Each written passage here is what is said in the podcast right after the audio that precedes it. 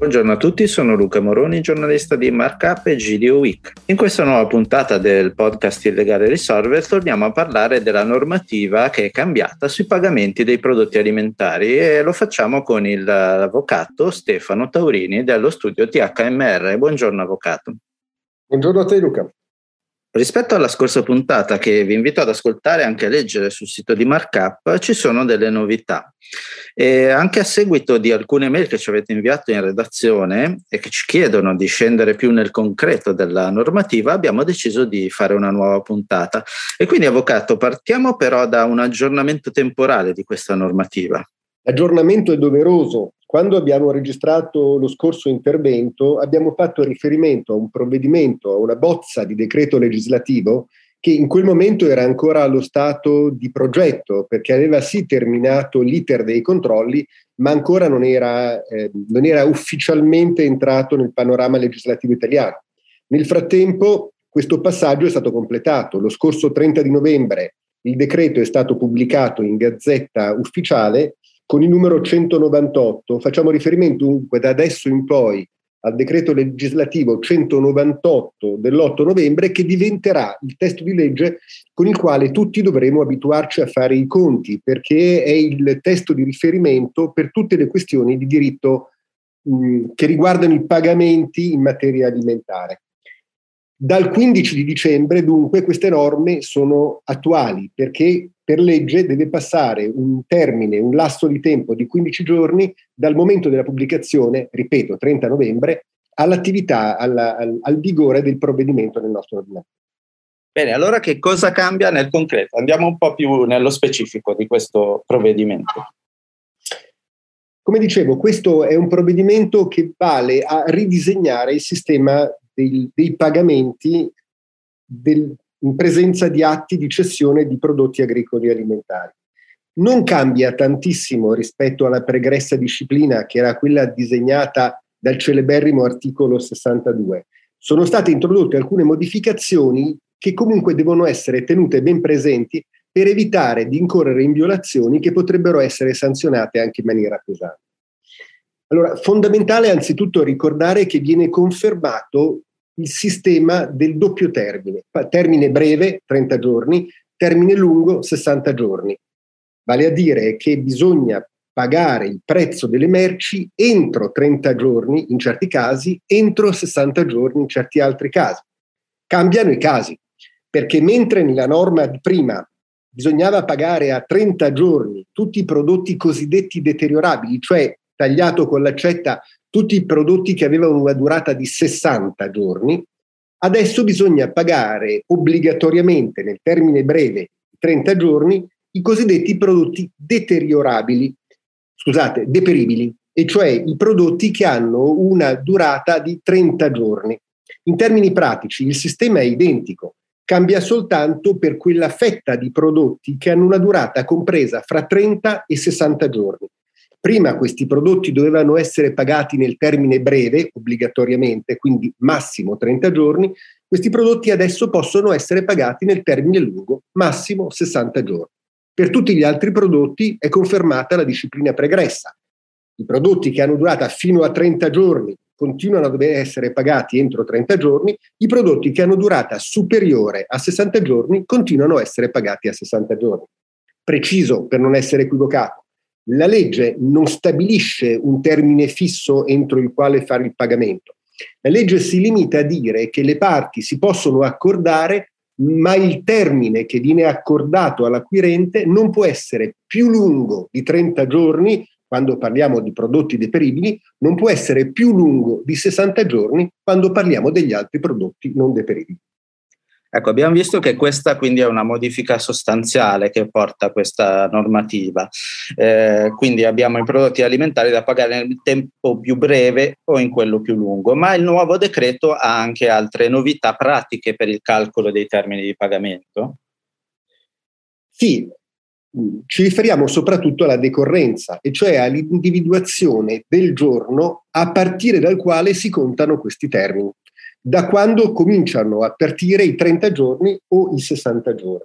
Fino adesso siamo tutti abituati a una decorrenza fissa, Partiva sempre il calcolo dall'ultimo giorno del mese nel quale l'acquirente riceveva la fattura. Questo sistema tramonta, cambia. Adesso il legislatore, seguendo l'indicazione che viene dalla direttiva europea, ha diviso, ha separato le regole da applicare a seconda che il rapporto fra venditore e acquirente sia stabile, ovvero sia occasionale. Che cosa vuol dire stabile? Vuol dire che non è un, un semplice acquisto fatto una tantum, ma è un acquisto che si inserisce in un rapporto di durata, un rapporto continuativo, che quindi, eh, ripeto, dà stabilità al rapporto. Ehm, Che cosa vuol dire stabilità? Vuol dire quali sono i casi della stabilità. Anzitutto c'è stabilità quando si è in presenza di, una, di un contratto di fornitura periodico o continuativo, una somministrazione, quando l'acquirente fa un contratto di compravendita a valle del quale, in esecuzione del quale, il fornitore deve fare una pluralità di forniture. Il secondo caso di stabilità è quello in cui l'acquisto è sì individuale, nel senso un ordine per una consegna di prodotto, ma questo ordine si inserisce, si incastona in un contratto, in un accordo quadro, e cioè in una intesa stipulata a monte fra fornitore e acquirente, anche per il tramite di organizzazione di settore, per definire le regole che si applicano a tutti quanti i contratti di cessione che saranno conclusi in un certo periodo. Quando siamo in presenza di una di queste due situazioni, accordo quadro o contratto di fornitura periodica, il, contratto, il rapporto è stabile, perciò le parti, sono, le parti, sempre venditore e acquirente intendo dire, sono ammesse a concordare fra di loro un periodo di consegna. Cosa vuol dire? A definire un, un arco di tempo nell'ambito in quale le, eh, i rapporti vengono a essere unificati logicamente, e al termine di questo periodo di consegna le parti tirano le fila economiche del loro rapporto. Perciò, in questi casi, quando il rapporto è stabile, le parti fissano un periodo di consegna, possono meglio fissare un periodo di consegna che non può eccedere la durata di un mese, e i termini di cui parlavamo prima, il termine breve dei trenta giorni o il termine lungo dei sessanta giorni, decorrono dal termine di questo periodo di consegna. Diverso il caso in cui la stabilità del rapporto non ci sia, il caso cioè in cui ci siano degli acquisti occasionali, un acquirente che compra occasionalmente da un venditore una certa partita di prodotti alimentari. In questo caso non c'è spazio per costruire un periodo di consegna che sarebbe una costruzione teorica, e i termini per il pagamento, i trenta o i sessanta giorni, decorrono dal momento della consegna delle merci dal venditore all'acquirente. Questa è la regola generale. C'è però un'eccezione da considerare con attenzione, perché è la situazione nella quale si potrebbero verificare delle difficoltà applicative da parte degli operatori del settore. Eh, la norma prevede la possibilità che il prezzo delle merci non sia già quantificato nel momento in cui si fa il contratto. Ricordo che il contratto, per questa norma nuova, ma anche per la norma vecchia, deve essere fatto obbligatoriamente per iscritto. E fra i, eh, um, gli elementi obbligatori di questo contratto c'è anche il prezzo, ovviamente, ma la legge specifica: il prezzo può essere fisso o determinabile sulla base di criteri stabiliti nel contratto.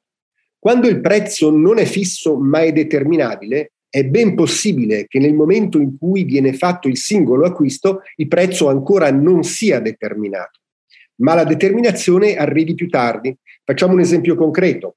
Se eh, si stabilisce un prezzo che varia in funzione di certi parametri, è ben possibile nel settore alimentare che questo accada, a una fornitura che viene fatta alla fine del mese di febbraio, giusto per dare un mese a caso, succederà che non si accompagni la determinazione esatta del prezzo che deve essere pagato dall'acquirente, che magari verrà precisato ragionevolmente con la ricezione della fattura definitiva all'inizio del mese di marzo. Allora in questi casi non è più possibile far decorrere i termini, i famosi trenta o sessanta giorni, dalla fine del periodo di consegna, e cioè nel nostro esempio dalla fine del mese di febbraio, o dalla data di consegna delle merci, in ipotesi il ventotto di febbraio, ma occorre attendere che la quantificazione del prezzo sia stata completata. Perciò se la fattura che, de- che indica con precisione qual è l'importo dovuto dall'acquirente arriva in ipotesi al giorno quattro di marzo, i termini lungo o breve a seconda del prodotto decorreranno dal quattro di marzo. Perché dicevo che è un punto sul quale c'è rischio di inciampo?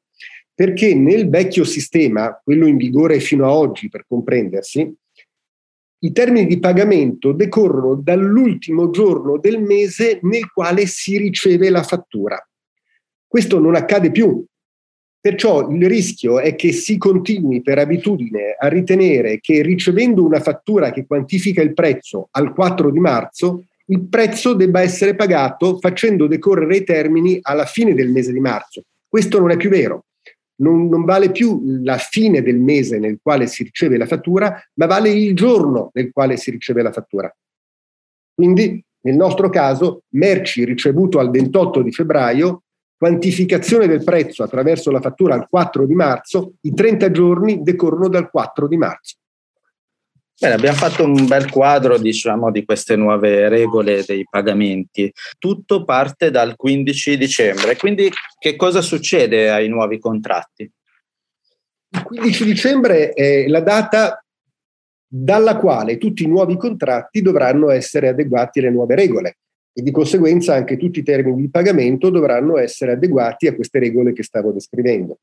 Esiste una norma transitoria che è riportata all'articolo quattordici del decreto centonovantotto che prevede un'eccezione e specifica. I contratti di cessione in corso di esecuzione alla predetta data, cioè appunto il quindici dicembre, sono resi conformi alle disposizioni del presente entro sei mesi dalla stessa. È ovvio che stiamo parlando di contratti di cessione non istantanei, un contratto di cessione istantaneo per natura non ha sei mesi in cui può essere reso conforme a una normativa. E allora a che cosa si riferisce la legge? Si riferisce proprio a quei rapporti stabili di cui stavamo parlando a proposito del termine, eh, del primo termine, di applica- della prima decorrenza dei termini. Quindi quando ci sono rapporti di fornitura continuativi, oppure quando ci sono contratti di cessione disciplinati da un accordo quadro, questi sono rapporti naturalmente destinati a durare nel tempo. La legge dice che questi rapporti, se sono già oggi attivi, oggi quindici dicembre, bene, possono continuare ad andare avanti secondo le vecchie regole per un massimo di sei mesi. Perciò, fino al quindici di giugno dell'anno che viene, sarà possibile continuare ad applicare la precedente disciplina. In ogni caso, con la fine, con la metà del mese di giugno, cioè con il decorso dei sei mesi a partire da oggi, tutti i contratti, sia che siano istantanei, sia che siano continuativi e accordi quadro, dovranno essere conformi alle nuove regole. Bene, avvocato, grazie ancora per essere tornato su questo argomento che ha suscitato interesse nei nostri lettori.